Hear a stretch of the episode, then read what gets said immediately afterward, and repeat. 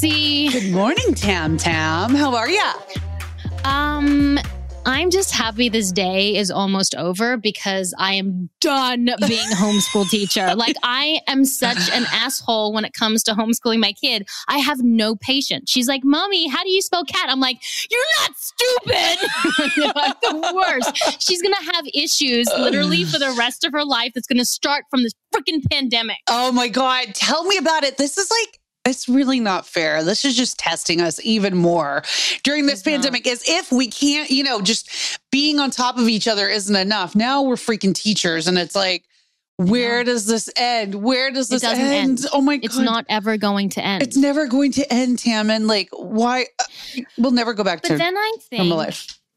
people without kids Mhm. is a better. And so maybe we should ask our next guest, Yes. whom I've loved for a very long time, Mhm. um, if it is better being quarantined without small children. She's like, yes, it is. so who do we have here, Roxy Oh, Soxy? We've got the one and only Man and Man Matthews. I love the way her name sounds too. It's like Manon Mathews. Yeah. And if you don't know her, then you don't know anything about comedy or or improv or Vine because she actually started on Vine. Um, I didn't know. Mhm. I knew she had like three million followers, but I didn't know she had like 1.6 billion billion in the bees streams, Oh which is God. insane. And why is she doing our show? So welcome, Manon. welcome, you. welcome. Manon rhymes with Tammin. Ah. and salmon and contamination. I once had a boyfriend that had Tammin on his arm. Um, and now it's just a big old leaf. But I don't know where that story was going. But yeah, Tammin is an interesting name. Where did your name come from? Manon is the French way to say it, which I wish I said it like that, but I don't speak French, so it's just a phony French name that turned American. Manon. Manon. Manon. Manon. but when did your parents make it up? Was it like, They didn't make it that up. well, my family's made up? That's why I say that. what should we uh, That was happened to me. Oh. Yeah, they were like, "Oh, ta- Tammin." They were, yeah. I don't. This is a great story. So there's no other Tammin on the planet. No, Mm-mm. That's pretty sick. only people who like are super obsessed with me and name their kids after me. Has that happened yet? like one or two weirdos, Yeah. sure. I, I, I've, been, I've been tagged in some baby photos of like we named our baby Manon. And I, th- I thought that was like the biggest honor out of anything you could ever receive. Um, they saw a movie, a French movie in the 80s called Jean de Florette, and the sequel was called Manon of the Spring or Manon des Sources. And it was about this mm-hmm. long, blonde haired, naked, free spirit running through the fields. And they were like, that's the name. That's it. That's the one. That's it. She's it. She's it. A lot of we want that to be our daughter. Not far off. So that's Oh. so that's how it came about. Okay. Well, you that are like Stephanie. Ah okay, Stephanie. I, I like I like Manon. Manon. Manon. Manon. I spoke French at school. Mhm. and it served me no purpose because I live in America. And I have friends who have kids in French school, and I'm like, well, you do know they're either going to leave you and go to France or have no real reason to use French. So, Except on yeah. their first date to look cool, you know? Yes. Or when you're drunk. Because all of a sudden the French comes back to you after you've had a cocktail or two. I noticed. Like, Yeah. It goes back to you, Roxy. I'm like, that's not French. Yeah, that's not actually the language. Bonjour, y'all. yeah. So you were born and raised in Los Angeles, Mm. which is crazy because not a lot of people are from here. Mhm. So what's it like growing up in LA? So just so just to give you I'm from Australia. I know I've lost the accent. That's a whole nother story. And Roxy's from Texas from Dallas, Texas. Texas. Okay. So tell us what it's like to be in LA. Well, I did pick up your accent. I was about to say, I hear Australian. Like just Little. just from like wood. Like, certain words. like New York and mascara. That's a good one. That's good. um, I don't know. It's what I know. So I, you know, people always say that, especially in the industry, in the acting industry. They're like, Mhm. "What? You're from here? That's so weird." And I'm like, "That's everyone I know is from here." Duh. Um, so it's, it's cool, you know. Mhm. Grew up in Calabasas. Well, first Ah. Sherman Oaks, first Sherman Oaks, and then Calabasas. So So, this really, is like before the Kardashian days. you're a valley girl. Yeah, I'm a Valley girl. I'm from the Valley, straight. You know, like I just love my Starbucks lattes, and I'm very aligned with that character. That's why I actually do that character, is because I know it so well. Because even though I despise it, it also Mhm. lives within me. I feel like we Mhm. pull from little parts of ourselves and then magnify it. Always. Yeah. Mhm. We have you can to. take you can take the girl out of the valley, but you can't take the valley out of the girl. Now, can you? Right? Yeah, I can't. Yeah, I can't. So yeah, it was cool. It was fun. It was, you know, I went to like Mhm. acting classes from a young age. I was always performing, always dancing around. There was always like a camera on me. And so I think like even from a young age, my dad was always filming because he moved here to, you know, pursue. Honestly, I think he's tried to pursue acting for like a second and then decided to do become a writer, even though I feel like he would have been a great actor. Mm. So, growing up, because you're from Los Angeles and because this is a transient town, you know, where people are coming in and out, was it hard to make friends? Mhm. Wh- wh- at what point? Like, just In as you were general. growing up. You're just like, I'm not a weirdo. Totally. I had no friends Yeah, ever. really. yeah. I had a great group of friends for Okay. it, until fifth grade. So so Ah. grade school, I was killing it. I would Okay. like organize relay races, and I was Uh-huh. like the head. Sporty Spice was the always the one I picked, and I was like, Mm. "All right, let's do this." I was on drill team, and then we moved to Calabasas because I guess the schooling was better, and that's when everything went downhill. And I had no friends, and I started getting made fun of and told I was like buff and hairy, and then like randomly on the bus, this girl Buff and would hairy. walk.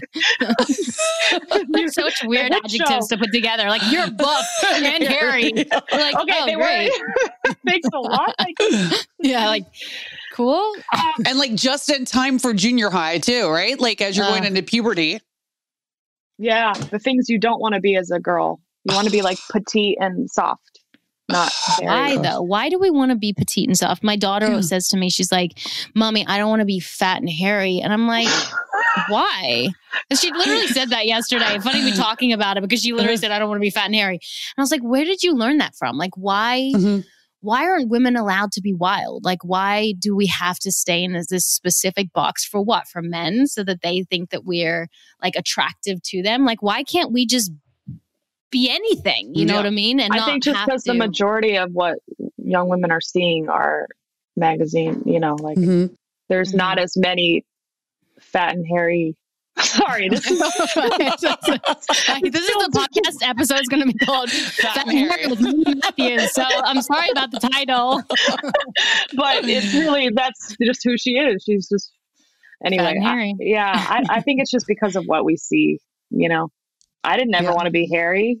No one, I, Mhm. none of the women I saw were hairy, so I thought, oh, this is this is what's wrong. It's the thing that sticks out, and so I made a career out of being the funny. Right, the funny, Ah. as I'm sure you know, because you're both very funny, is doing is doing the wrong, not the wrong thing, but doing the odd thing out. And so, because I started getting made fun of, I was like, oh, oh, I'm gonna I'm gonna learn how to be even quicker than them to beat them to the punch. I'll make myself a fool first, so that Mhm. they don't make me the fool. And I learned that later in therapy when she's like, interesting how you get to now control when they laugh at you. And I'm like, what?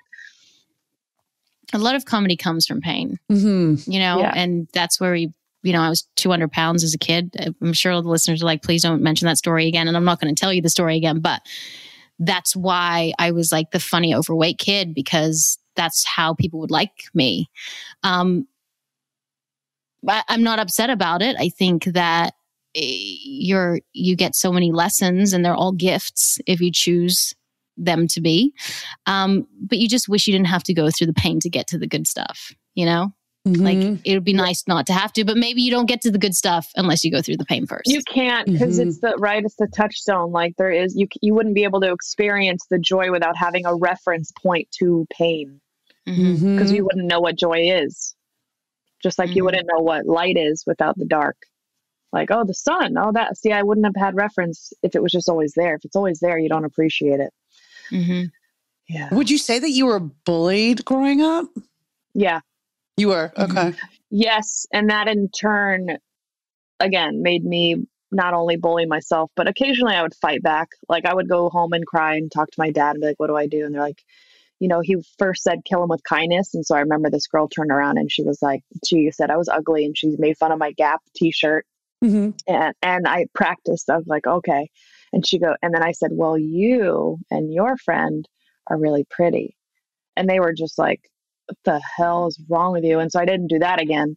And then, and then I, and then I just, and then he was, and then my dad said, okay, well, you need a good comeback. And so then I tried that and it, it like got them to kind of back off, but it never mm. felt really good. Hmm. I think bullying comes from like the, I think it starts in the home. I do because mm-hmm. The lessons and the life we teach. Uh, I have a seven year old, Roxy has a six year old, and I have a baby baby, one and a half year old. Mm-hmm. And what mm-hmm. I try to teach her is to lead with kindness. And I know she wouldn't be a bully. She'd probably be a kid that gets bullied more than she would bully. Mm-hmm. So it starts with the lessons that you teach our children. And it really does put a mirror up to parents and how important they are in, in, ways we raise our girls you know mm-hmm. um, and we have to look at like the why and like where it comes from so I hope that that changes. I hope that fem- uh, parents do take a stand and they start to change the way that they raise their kids. You know, that's where I think it starts from.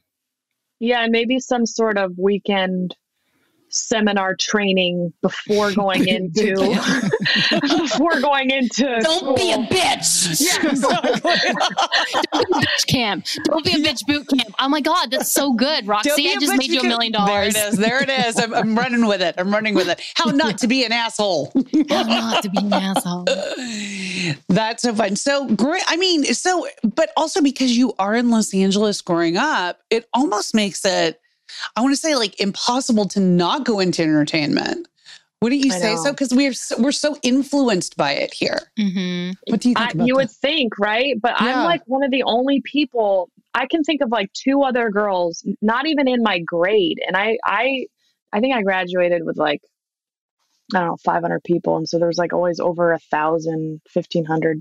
Like there was just a big school, mm-hmm. and out of the you know there was two people in a grade above me and I can't think of anyone else who's in the entertainment. Oh, really? Uh, uh acting. Because mm.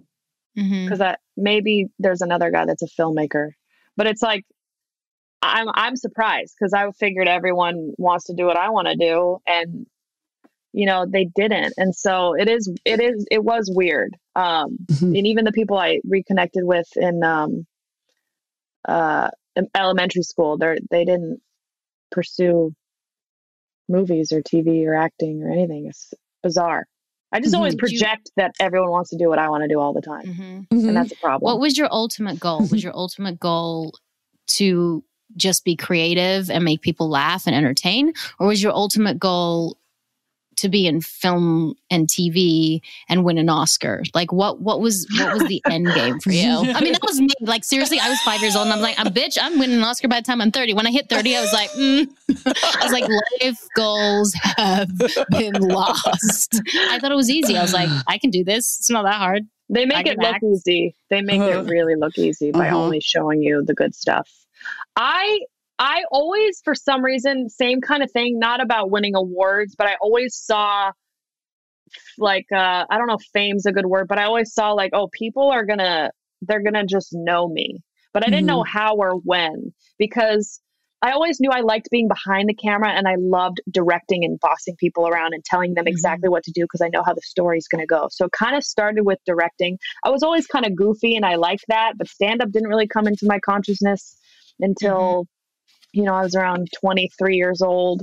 Um, com- uh, improv comedy came to play a few years before that, and I thought, you know what, I would love to be on a sitcom like Friends. That feels like a dream mm-hmm. to me. It's like, oh, a, a group of people rehearsing, laughing, and then live that feels fun. SNL. I'm getting paid a million dollars an episode. Yeah, doesn't hurt. that doesn't hurt. That would be great.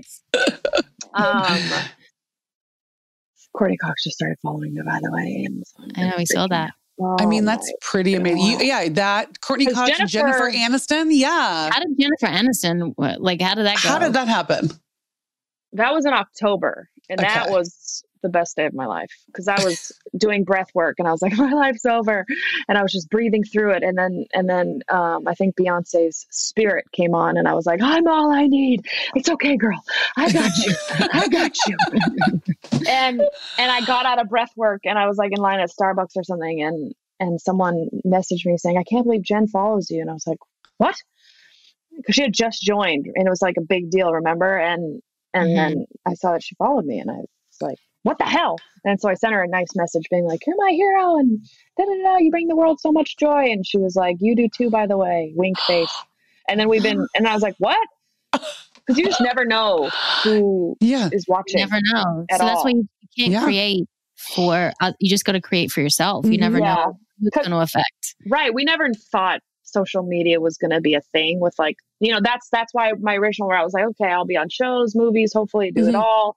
But you know, when I got on Vine, it wasn't like, and now I'm going to get a following and hopefully that. No, it was just like, mm-hmm. I like making videos and I like being goofy and it feels safe in the home and here we go. And, you know, I believe that the, the when you love doing something, as I'm sure you guys know, it, it pays back and the world just loves to watch us have fun and enjoy ourselves really is what it comes down to. Mm-hmm. And you were following your true, what you needed to be doing at that right time. You know, it's like the timing of yeah. it and like your purpose. So that obviously, I mean, how could you even thought of that? You know, back when growing up, you know, you have these dreams and then social media happens and it changed mm-hmm. your life. We've all been doing our part to keep our communities healthy and safe, including shopping from home. Greats has been sending shoes straight to your door since 2014. Skip the store, but still find the perfect pair. Amazing. Greats is Brooklyn's first sneaker brand and is known for making the most accessibly priced Italian made sneakers in the world. They make premium quality classics for men and women that play nice with everything in your wardrobe. And these aren't one season shoes. They're trend proof, built to last, and over time will become trusted and well loved friends. I definitely love mine, Roxy, but you see, that's only half the story. Greats sources the best materials and works with responsible factories that maintain the highest environmental and labor standards to craft premium quality footwear in an ethical way. Visit greats.com to learn more. That's G R E A T S dot com. Yeah. So, what was like that moment where you were like, oh my God, like this is now things are different now? I had, I think I just woke up after doing a Kristen Stewart impression and saw that like I had a million notifications or whatever. And within a week, 100,000 followers, within a month, 500,000, within a, and then it was like a million. And I just, people were watching uh-huh. and I was getting a lot of feedback. And it was just like, finally someone sees like mm. i'm not mm. crazy for thinking that i think this is hilarious mm-hmm. but you mm-hmm. know like that's what's most important is that you enjoy it of course mm-hmm. but the fact that it can be shared just is the cherry on top and you know it just it makes me it's made me feel connected it's made me i met so many friends from it that like are like-minded that also like to make videos so now i have mm-hmm. a playful playful partners in my life again. Mm-hmm. You know, mm-hmm. kind of brings that back that like childhood sense of wonderment of like, you know, I get to make videos. Mm-hmm. You know, mm-hmm. like I can't even imagine having had access to a cell phone when I was like 8 mm-hmm. The things that we can Were do. you devastated Vine shut down because for the first time you were seen and for the first time you did have people following you in your videos. And then were you like now what? Like it's like almost like a cruel joke you know? All of a sudden 3 million people are gone. And then what do you do? Do you go to other platforms? Do you ask mm-hmm. people to follow you? But is it ever the same? Is it ever the same people who were really invested in the one thing? Do those platforms even sustain that type of material you know? Mm-hmm. yeah. It was it I felt like it was coming. I'm very intuitive and I sense things. And so there was something always in the back of my mind of like, this is going to shift.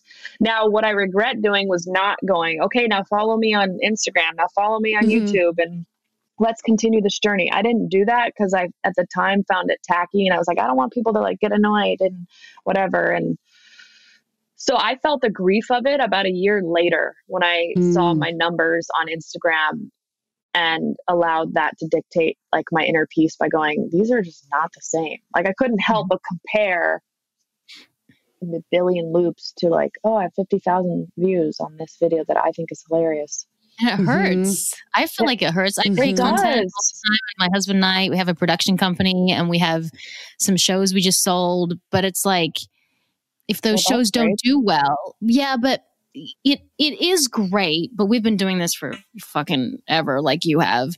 But if those if those shows don't do well and people don't see it, and you think it's fucking hilarious, it's like what's the point mm-hmm. i don't for for us it's not we want p- us to be successful and get the money although that's great we have two small children i would love to have lots of money but the point is if you make something you want people to see it. And if people aren't seeing it and sharing it and enjoying it you feel like what's the point? It's like why am i creating this video that i've spent so much time on and written and directed?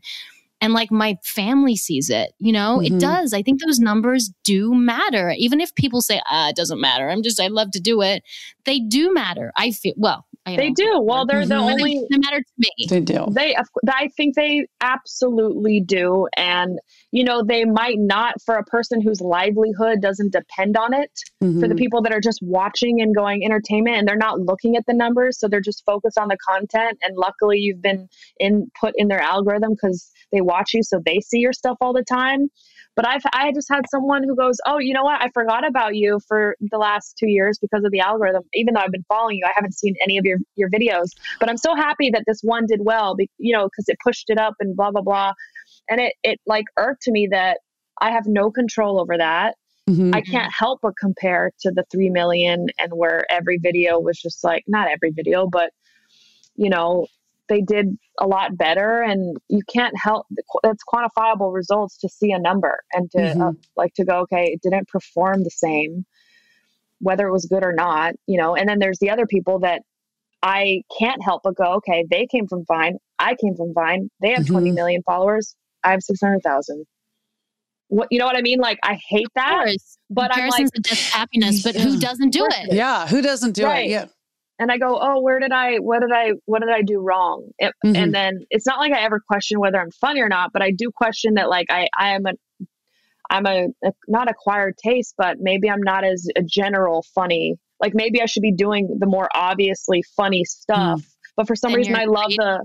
But then you're creating for other people, yeah, and not yourself for yeah. views. Mm-hmm. And that's a slippery slope. Yeah. I'm just saying because yeah. I know. Because all of a sudden you're like, oh, they like that. Then you're never happy because you're just posting stuff that you think that they want.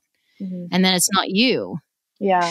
And but I really get a, kick mm-hmm. out of when mm-hmm. I when when people like the stuff that I think is really funny and mm-hmm. unique. When they like that, it feels so much better than when I do the obvious joke. Like to you, what is the funniest stuff that you do? Like what is the stuff that brings you the most joy? Um, I like doing characters. And so, like, mm-hmm. when I mm-hmm. do a character who's like the salesman and she's trying to pitch you and she's like, okay. And she's like, just the movements. I really like, like, movements and characters and rhythms. And there's something about that for me. Like, I think that's why I like Jim Carrey or whatever, is because he's not only doing something that's clever mm-hmm. auditorily, but he's mixing it with a kinesthetic feel with the beat, with a face. And so that stuff tickles me a lot because it catches me off guard. Um, and I don't actually do enough of that. I also like just kind of like improv with friends. Like I've, I've mm-hmm. recently done a, a quarantiners where it's like an eight minute video of me living with my roommate and he's you know it's like it feels like a scene and i like that kind of stuff but it doesn't necessarily work for instagram and people do you feel pressure to create like you have to create a specific amount per week mm-hmm. and get a certain number of hits because, you know, a lot of people probably who listen to this podcast, their livelihood isn't dependent on views. Mm-hmm. So, and and I can explain that more. People get brand deals, and they get you know certain uh, platforms. You get paid for as many views as you get. So it's that constant, you know. How do I survive if I'm not hitting my benchmarks? Mm-hmm. And then that causes pressure. Yeah. Yeah. Yeah. I She's like, yeah. that. yeah, you've got people breathing down your neck. You've got agents and managers and brands, and yeah. you know that all want you to meet certain certain marks. And it's like, if you you feel, yeah. do you feel that pressure, like where it's like, oh God, like this view didn't get a hundred thousand, you know, more mm-hmm. views or what whatever the number is. I think I've gotten into a pretty good mental place about it. Um, as far as feeling the pressure, I've always been very spontaneous and and you know uh, in the moment with it, and like mm-hmm. I'll make this and I just love it and I post. You know, TikTok's revamped the whole Vine thing because I just mm-hmm. a million there, and that makes me feel like okay, they are for creators. They are. It's a lot more positive you know, than Instagram, in my opinion. Um, as far as the comments go, it's a lot more supportive. It's a lot more for, you know, I, I resisted it for a, lo- a long time mm-hmm. and I would get, I would get angry when I would see people lip, lip syncing because I was like, ah, that's so easy. But then I started doing it and I, because of course And it's not easy, right? yeah, it's. I guess it's not easy, and it's like it's like well, whatever. If it's easy for me, then I should just be doing it. Let me embrace it. Let me let me welcome it and not resist what is. Right? Mm-hmm. I accepted what is, and TikTok is what is, and I've had so much fun in it the last few months, and it's it's paid off. And a lot of people are like, "Oh, I remember you from Vine," and so I think people are. I just have to just trust the flow rather than resist and try to, you know you know there because there is a weekly quota for instagram if you're if you're to grow and it's too much for me. Like mm. I, I miss the mark every i'm like how many am i i'm supposed to do eight stories a, a day? Like i can't do that. And then i but i want to post. I love posting but i get in my moods. And then i allow my moods to dictate how i post which is mm. you know talking about have, moods and this is you know something that you can talk as much as you want to about. You recently went through a very hard heartbreak. Um, you were married for a year. Was it a year? Yeah. Just over a mm-hmm. year.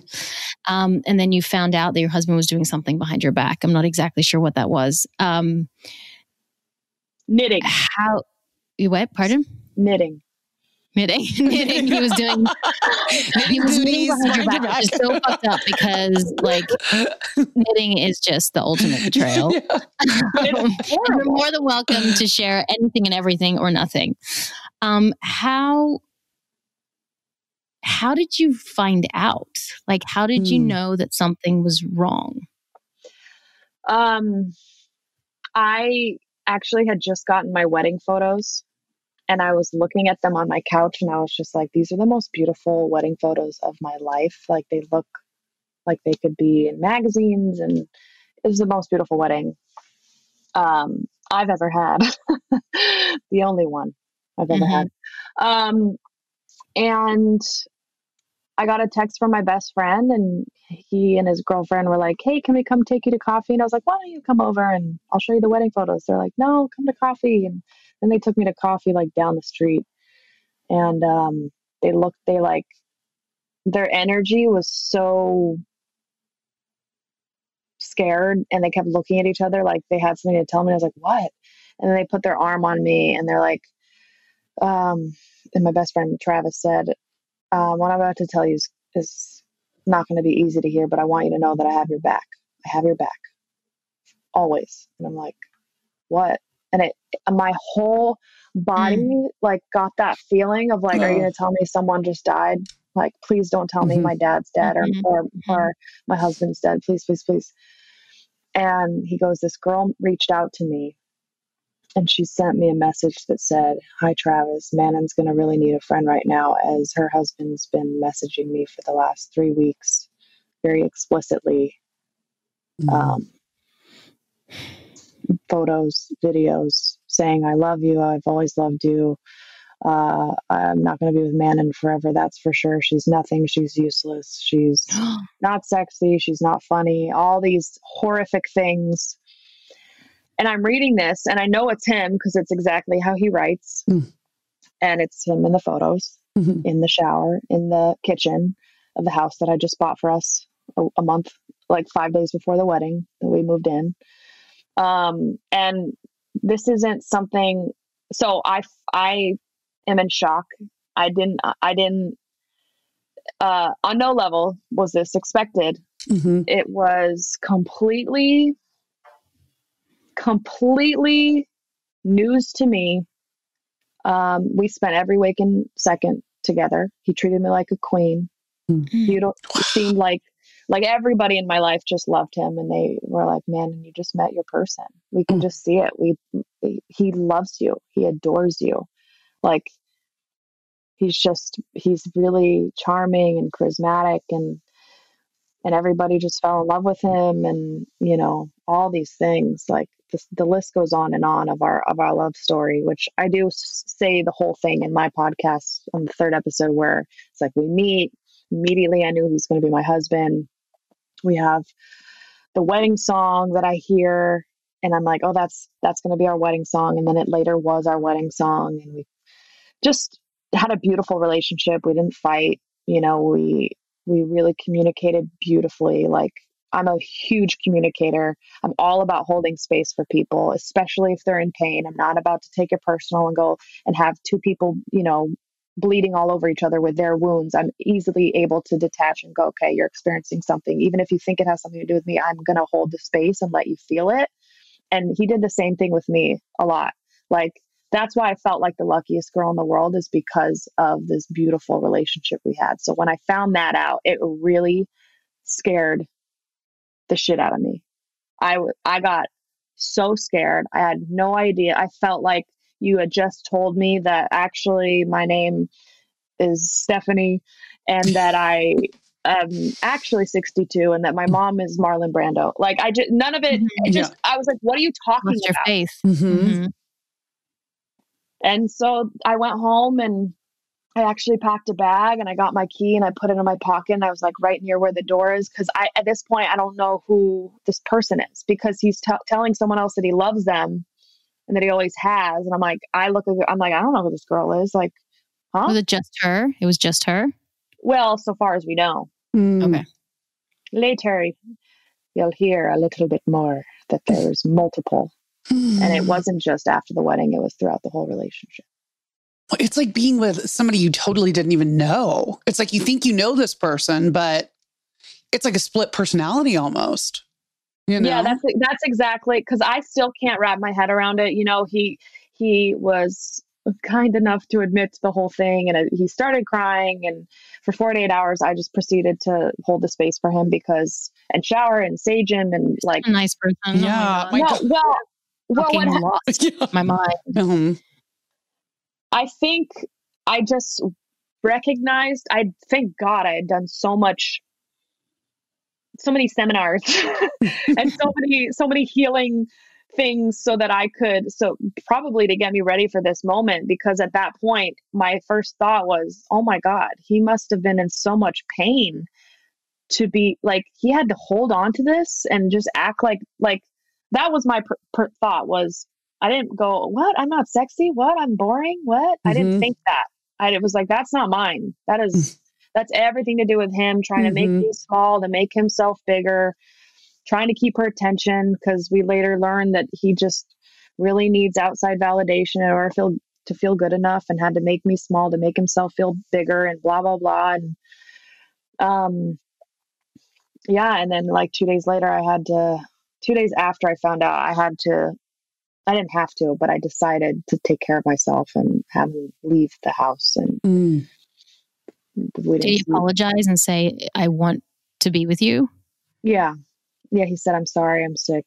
Um, I'll do anything. And then I was like, okay, first of all, unfollow all these 600 women that are half naked. I didn't know he was following all these wow. women commenting you know, on their butt pictures saying you're doing such a good job. Like, but, and uh, so it was all like starting to come together. Like a year, mm. this, it's been a year. So a lot's transpired after that. Obviously, I wrote a book about it. Not about mm-hmm. it. I wrote a book about my life, but there's a chapter that I included um, about it because it was so. It's what propelled me to write the book. Was this event just completely transformed my life and the way I see things. I was very, very um, trusting when I met him and very open and like, you know, I have a really great father who loves me so much and mm. and and so I just projected that on all men. I was like, no man would ever hurt me. Like people love me and they are always looking out for me which is a great way to be, but also mm-hmm. you got to have some discernment, especially when it comes to your heart. Well, you know, I was just going to say two, actually, two things. Um, the first is that's really amazingly like evolved of you to be able to sort of separate yourself out of that and to know that that was him in the moment of like when you're finding all these mm. things out which is incredible because like Tammin had said, and like I would have done too, because I would have just been like, oh fuck you. Yeah. Like literally killed him. Um, but also when something like this happens to you and the trust is broken, how do you go on to like finding love again? Like, are you scared to kind of open yourself back up again? Like, how are you feeling about that? Yeah. You know, in my book, I write, like, may I not close my heart off to the world because of another man's pain? Like, that mm-hmm. would be the biggest shame of it all is for what a lot of women do is they generalize men mm-hmm. and now all men suck and all men are liars and all men are pigs, which is not true. Some, and some are great and I want a partner. I want companionship. And I know I know it's it's been a difficult journey this last year with you know I, I ended up going to therapy and giving it a shot even though I he had completely broken my trust because I thought you know um, he says he wants to change I know a lot of everyone in my life was like, no, man, and run. Like, this is way too soon. Like, maybe mm-hmm. if it mm-hmm. was 10 years down the line and you had a couple mm-hmm. kids and it was like you weren't seeing each other ever and it was physical, but just that. But the fact that he talks shit about you behind your back to a stranger so soon after the wedding, like, just weird. But I was like, yeah. And I, I just saw it from a different place. And I thought, let's let's give therapy a try because I actually think that'll be very healing for me to do it so it was something I did for myself and it would help me understand him even more. Mm-hmm. Um, and I also didn't want that looming over my head of like, well, what if? What mm-hmm. if I left too soon? What if it would have worked out if we went to therapy? But now I know that I didn't see the changes I needed to see. Um, and so I was able to walk away like all done rather than mm-hmm. like, mm. so it's been, it's been interesting, you know, to, to, I, I'm not like you know, I'm going to close my heart off. I, mm. you know, I'm, I'm living with Johnny, who's my roommate and he, he moved in actually shortly after the lockdown happened and he's held the space for me quite a bit. I mean, he knows exactly, like if I hear a specific song and I start crying, he's there. And so basically he's been like my witness to my pain, which has helped transform it, like, which is what healing is, is loving the parts of ourself that hurt. And so I think what's helped me heal is just like crying a lot and sharing a lot about it, writing about it, and being open and cutting to the the not generalizing. I'm very um, mm-hmm. I have my master certification in neurolinguistic programming, so I'm very aware of language and how mm-hmm. it drives our behavior, and I'm very particular with what I say to my unconscious mind. So that plays a huge role in keeping my heart open mm. to the right man if that makes sense. Oh.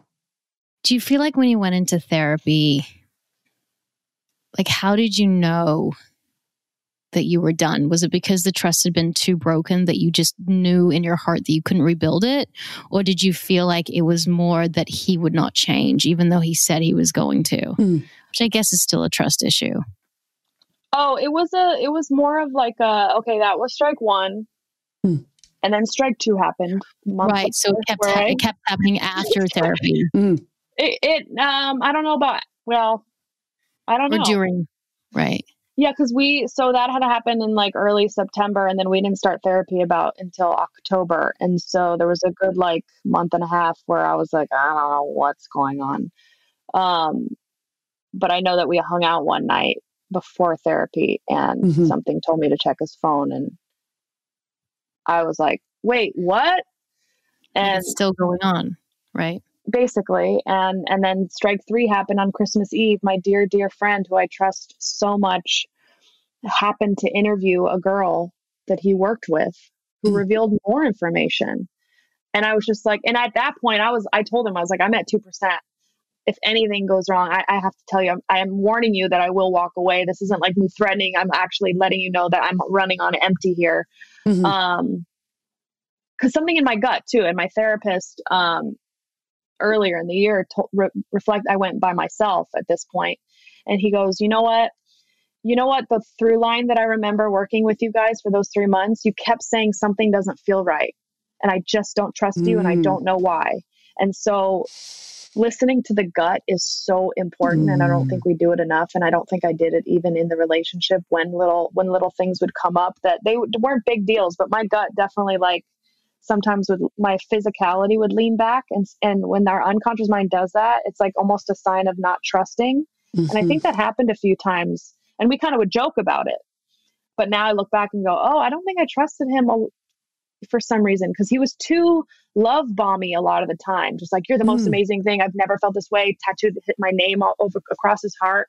And i and i at the time was like oh this is so romantic. But now looking back i'm almost like who is he trying to convince me or himself i don't know Mm. I, I'll never know. I still scratch my head going, I just don't get it because I really feel like he loved me, but I think he loved me as much as he could. And I also think he might have, I don't know.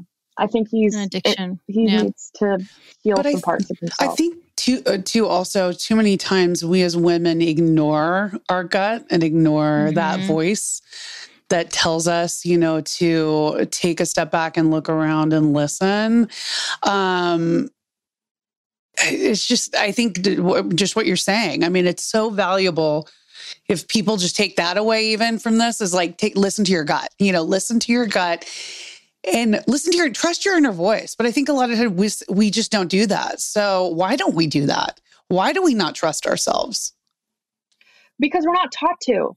Yeah. Our parents, I don't know about your parents, but Mhm. they did the best they could. It was a different time. You know, now maybe we'll learn to. But Mhm. I know for me, even when I was a kid and like I was hanging out with friends, and I, I think I heard Glennon Doyle or someone talk about this. She's coming on tomorrow. yeah, she's coming on our podcast. Yeah, We're Yeah. like freaking. Oh my No, we're freaking. We were freaking out by you. Don't worry, but we're like Oh. freaking out also. Like she's coming on tomorrow at ten thirty. Yeah. Oh my God. That, We're super that's gonna be excited. great. That's going to Mhm. be great. I know. And you know Well- what's funny about manifestation? And I'll let you finish your story. But I was med- meditating, and I was like, "Oh, she just hasn't responded." Like, you know what? It's been a couple weeks. Just, just keep putting it out there. And I just finished her book, and then she messaged me. She said, "I'd love to come on. Like, does, does ten thirty work?" And I was like, "The doors have opened up." I And I love sang that to that. her. You're going to have so Mhm. much fun. I can't wait to hear it. Oh, I hope so well, good. she, I think she talks about Mhm. how, how, like, let's say a parent comes into the room and Mhm. is like, Are you guys hungry? And instead of going, hmm, Am I? And asking ourselves, Yes or no, no, not hungry, I would like look to my friends. And I Mhm. still do that. I'm like, so you hungry? To decide whether we're going to eat. I don't ask myself, I ask everybody else around me first rather than, you know, so I don't think we're necessarily, I, I wasn't, and I don't think a lot of women, I can't generalize, of course, Mhm. a lot of women weren't taught that tool of going within and asking Mhm. and to, to nurture that muscle of trusting ourselves and letting that guide us. We let a man guide us, or our parents, Mhm. or our friend that seems more powerful, or money, You drugs, and alcohol. Your um, dad a lot. Were you close to your mom? Yes. You were also close to your mom. Yeah. Yeah, I was close to my mom. My mom was very, um, yeah, she didn't check in a lot. She she would look to other people as well. She's Mm. Mhm. beautiful, beautiful, wonderful um, woman. Very funny, but like quietly so. My dad's very like Mhm. expressive and kind of this comes across as a stronger one. Um, but my mom's very delicate and very, very humorous. Like she she makes very funny jokes, and I love that I can laugh with her about it. She made a joke where I thought I was gonna stay with, maybe stay, and I told her, I said, you know, he texted me, my my my ex husband, he texted me, um, you know, I love you, I always have, and I always will. And then my mom said, and then did he write, oops, wrong person? You're like too soon. Too soon, No. too soon. It wasn't. No, I, I, it. died. So I, and there's so much humor in pain. I, I, we go back to that. You know, I do think that a lot of our comedy comes from these moments, and Mhm. we've all had them. You know, I, I've been married for oh my god, I think it was ten. It was yesterday, by the way. That's what happens. That's what happens, man. When you've been with someone for a Oh. very long time. We met really young, and because I'm only 22. No, um, I'm in my 30s, but we met like early 20s. And so we've been together 15, 14 years and um, married for, I think it was 10. But the first thing, firstly, I forgot. And then I said to him, Oh, fuck, like, we d- we now get half of each other's earnings if we break up because it was 10 years. And then we went to bed. Um, and then we ate like food and then we went to bed. So yeah i mean you have to find this in relationships as you know you always find the funny in some of the hard moments that we have. Yeah mm-hmm. i'm why i'm very much wired that way. I was able to joke even from like day one of it happening. I oh. go in between though like dying laughing and then hysterically crying and yeah it's not a oh something's weird with my sound can you hear me uh, yeah yeah can you hear, can us? Hear, can you hear us yeah He's like, no. So I mean, this is this is pretty fresh. What happened, you know, just in the last year or so. But do you do you see yourself, um, maybe even sooner rather than later, kind of starting to mm-hmm. date and just putting yourself out there? I do. I'd like to be the Bachelorette. yes, I vote Don't for we you. all? I mean, oh my god, that would just be the best. No, I, I, yeah, Mm-hmm. Yeah, I do. I want that. I want a family. Like, okay. I was sitting on the couch in I think it was April where I was like, oh, I want kids now, and I felt that feeling that that mm-hmm. women get, and mm. I was like, oh, is that what that is? Where I was like, oh, I oh, want a yeah. baby. Or was it the burrito so, you had for dinner? It was probably the burrito. oh God, when that when that clicks in, Roxy's going to tell you that she didn't have that Mm-mm. before. Like that was kind of they didn't want to have kids, and was kind of like a whoopsie daisy. and here we go. But I remember when I so when I turned 29, I was like, oh, I'm old, which is so ridiculous. But I was like, I'm 29, I need to have a baby. And I got like like an animal. I wanted him to impregnate me so, and it wasn't sexy. It wasn't romantic. It wasn't hot. It was like, you must spread your seed now. I have two rabbits and they hump each other. And it was like that. And he was very afraid of me because it was like, I just knew. And I knew I wanted a baby and I knew it had to happen now. And I, he was at a meeting and I called him. He's like, I'm at a board meeting, like with seven people. I'm like, I don't care. I just peed on an ovulation stick and it said I'm I'm ovulating. You get home right now. And he did. And my da- first daughter was born. So that's about trusting your gut. Uh, yeah. So my second was a long road to to having her, but my first daughter was that time that I called him home from that meeting. If he didn't come home, we like she might not be here. So it was taking control of that gut feeling that you were talking about. Wow. Yeah, I want that. I want it to be that uh instantaneous. It's my second took years and a lot of help, but um, but you sometimes it can be, you know. Yeah, I want a big house. I was I grew up as an only child, so I want like a big mm. house with a bunch of kids. Okay, interesting. So my daughter is an only child. So we have one daughter, six years old, and we're sort of like is it good? Is it bad? You know, like the next, I mean, uh, just uh, like generally speaking, I guess, growing up as an only child, did you feel like you missed out on anything or was it pretty positive? Um, yeah, I mean, I missed out on being able to talk to someone else that wasn't my parents to go like, "Hey, isn't Dad being kind of crazy right now?" Or yeah.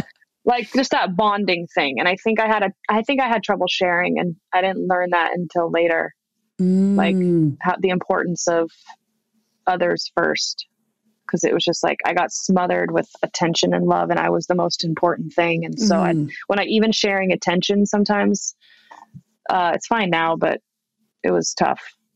But you must have been. It made you so much closer to your parents. Yes. yes, it did. It, it did. did. Okay. It had its perks too, because I, you know, then I also felt unique and special, which again can be a lot of pressure on mm. an only child. Mm-hmm. So I I actually had to when I especially when I learned NLP, I had to ask my dad to re say how he said stuff because he would say stuff like you're the most important thing to me. Mm-hmm. You're you're everything and I'd be like, "Can you just like tone it down and just say just say like you're you're all right or like you're special, but not that special. Okay, it was. So I was trying to like micromanage when he was talking to me because it felt like ah. I See, that's what I, mess up. a lot of pressure. Yeah, that's what yeah. I do to my daughter. I'm like, you're my everything. You know, you're the best. You're super special. So I should tone it down a little bit, is what you're saying. my Yeah. daughter's like, I go, I would suggest. hey, that. guess what? And she goes, I know you love me. You say every day. I'm like, there's a lot of people here who have no love, okay? And they're worse off than you. yeah, I mean, you can say you're my, um, you're my everything. That's what my dad used to say, and. I, the way I took it was not great, oh, but okay. just because it felt like, ah, my God, I can't, I can't. There's no room for me to mess up then, or or Mm. he's not going to be okay. So just as long as you you allow her to see you in your strength of like, no matter what, I'm okay, and I got this, and I don't need any like, not I don't need anybody, but But I need I always felt like my Mhm. ha- dad's happiness was determined on me, about Mm. whether I, you know, loved him enough or it was just it was just too heavy. Okay. Okay. Like Good to know. maybe you say I'm Mm. um you're my everything and so am I. Ooh, I like it. Shared the shared spotlight. So that she knows Yeah. that she's also allowed to be her everything as well because her, Mm. she sees her mom being her her mom. Like she sees her mom that her mom you get what I'm saying? We get it. Get it. She sees On that like she Mhm. should be everything for her Mhm. and know that she's like enough and that it's within her. And so if she sees you love and approve of yourself, she Mhm. will learn to love and approve of herself. I wish I would have Oh. seen more of my mom um, love and approve of herself more and not like pick herself apart. You know, that was, I just think we learned. We, yeah, we all Mhm. model We all yeah. around us, whether they're our parents or not, but that's why you got to be careful with who you're around. Yeah, all that Roxy, of- you're done. I know, right? I'm like I've only seen you in quarantine for six months. I'm done. well, man, and really, Totally. be like a never have I ever. Oh, I love Um, this. Yes. Okay, you have to Let's say. I have or never. We still aren't really. We really don't know the rules, and it's been like a year and a half. So you'd think we would have got it down by now, but um, we are those types of people. So I think you say I have or never. Isn't that right? Yeah? I think that sounds about right. When I've Okay. seen it play out, yeah. Okay, give a give her a good one. Oh, okay, okay. So, never have I ever ooh slept with a friend.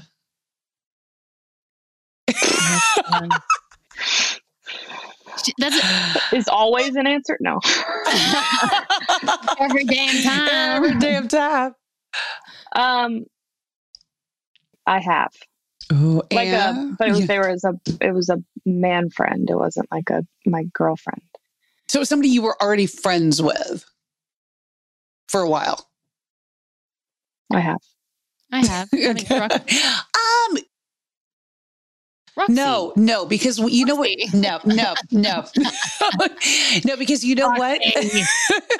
No, because you know why? Because once Why? somebody hits a friend zone for me, they can't get out of the box. I, I got I'm once a guy. get laid by Yeah, you. Well, you're an exception, of course. Yeah, one girl friend. right? No, but it's so hard. I don't know if you gals are the same, but like if a guy hits that friend box for me, he can't get out. Like, I don't have guy friends. but before you were married, No, they were guys I slept with. I don't find I find it very difficult. This sounds like I find it very difficult to keep my pants on. No, I find it very difficult. If I have a connection to a guy, I normally find something sexy right, about him. right, right. and then I want to have sex with him, or I wonder why he doesn't want to have sex with me, or it's it's I don't I know, and I know that people can have really great guy friends, and I get it. And Manon seems to have so many because Yeah. I, I look on her her Instagram and her videos, and she does skits with them and stuff. But for me, I always feel like it's one person wants more. I don't know. It's Mm. either me or them. O- Or you don't get on in a connective way. I mean, that's not true. Gay, I do have gay guy friends Mhm. because there's no there's no way for there to be anything sexual. Yeah, it's but it's And like safe, right? it's kind of safe, yeah. Yeah, but I find it hard. Like before I was married, Mhm. it either went down the sexual route or there was an issue. Like, Maybe it was the fact that I was always naked. That was this is how we're supposed to have a friendship date. Just take it out. yeah. My boots aren't supposed to be out. Oh, sorry. I thought we were just having. Co- okay, sorry. It's just how I am with my friends. Just, just relax, like we're friends. okay, I'm gonna ask you one more. Okay, never uh, have I ever. Oh, we just talked about this. Kissed a girl. They seem to be all sexual. Don't worry, they're not all sexual. I have. I had to do it in a film too. I always get roles, not always, but I get a lot of lesbian roles for some reason. Hmm. But on a film set, it's so like sterile, right? But I've, like... I've definitely been blacked out and kissed friends and been like, oh my God, who knew? Your lips, lips are so soft. Yeah, no, I've had drunken days where I've definitely kissed girls. Not a it's lot. funny though. Girls can kiss girls, and it's like, oh, that was that time. Your lips are so cool smooth and soft. But if mm-hmm. like if a guy kisses a guy, you're like, mm, it feels very different. Yeah. it feels very different. Yeah. Yeah. You don't hear a lot of drunk, we got drunk and made out stories yeah. from guys. like, in the frat uh, house. you're gay. like, I think that's called gay. Uh, totally. Oh. Okay, another one. Okay. Never have I ever stolen a comedy idea. Mm. Wasn't that TikTok? Yeah, that's TikTok. Right. That's exactly. actually called TikTok is called stealing comedy. yeah. So I I have to say I have because of that. Mm. But like knowingly, have you sort of gone in and seen somebody do before TikTok? Before TikTok, hell no. I was uh-huh. completely. Uh-huh. I'm gonna come up with this because I I mm-hmm. hated that. That's why I, I never watched stand up was because I was so afraid that I would somehow unconsciously pick up somebody mm-hmm. else's joke and then mm-hmm. tell it. So I can honestly say, and I take a lot of pride in that before TikTok, I've not knowingly stole anyone's idea. And I will say that I probably have unconsciously like a sponge because we're all sponges. Everything that we produce yeah. is stuff that we've seen and, and then it comes mm-hmm. out in a new way. So knowingly, no, I didn't like see a video and go, I'm going to do that now too. But mm-hmm. I've had mm-hmm. my video stolen for dang sure. Like mm. like verbatim for words. I did a TikTok. I mean, I did I did a Vine um, with Matt Cutshall, and it was the notebook thing, and it was like, "What do you want? What do you want?" And I was like, "Chipotle." And he's like, "What? what? Whatever, chips and guacamole."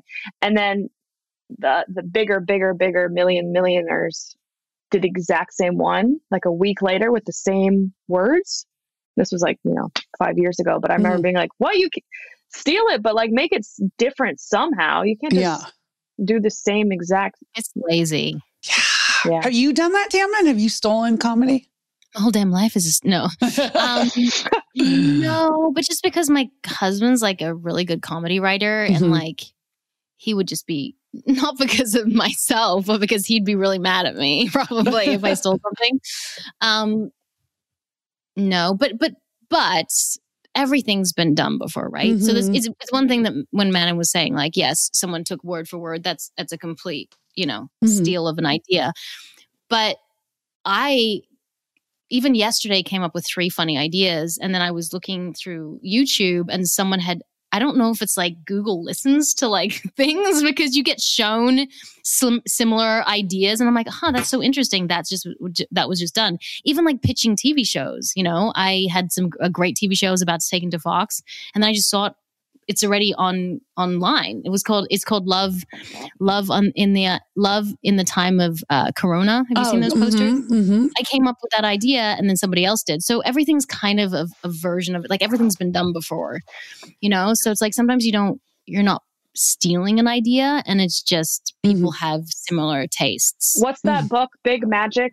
Who wrote? I'm listening to it right now. Okay, mm. so she talks about how those there's floating ideas up there all of the time and they they're going to come in through you and if you don't use it they're going to float to someone else because That's they're literally that, I just listened to that. T- yeah, chapter. isn't it so good? It makes it such so a great. different experience to go, "Oh, it's not my idea, it's an idea." And if mm-hmm. I don't do it and if I don't produce it or do justice, it's going to go to somebody else. That happened to my dad as a screenwriter all the time, where he mm. he was like, "Wait, what? I wrote Click."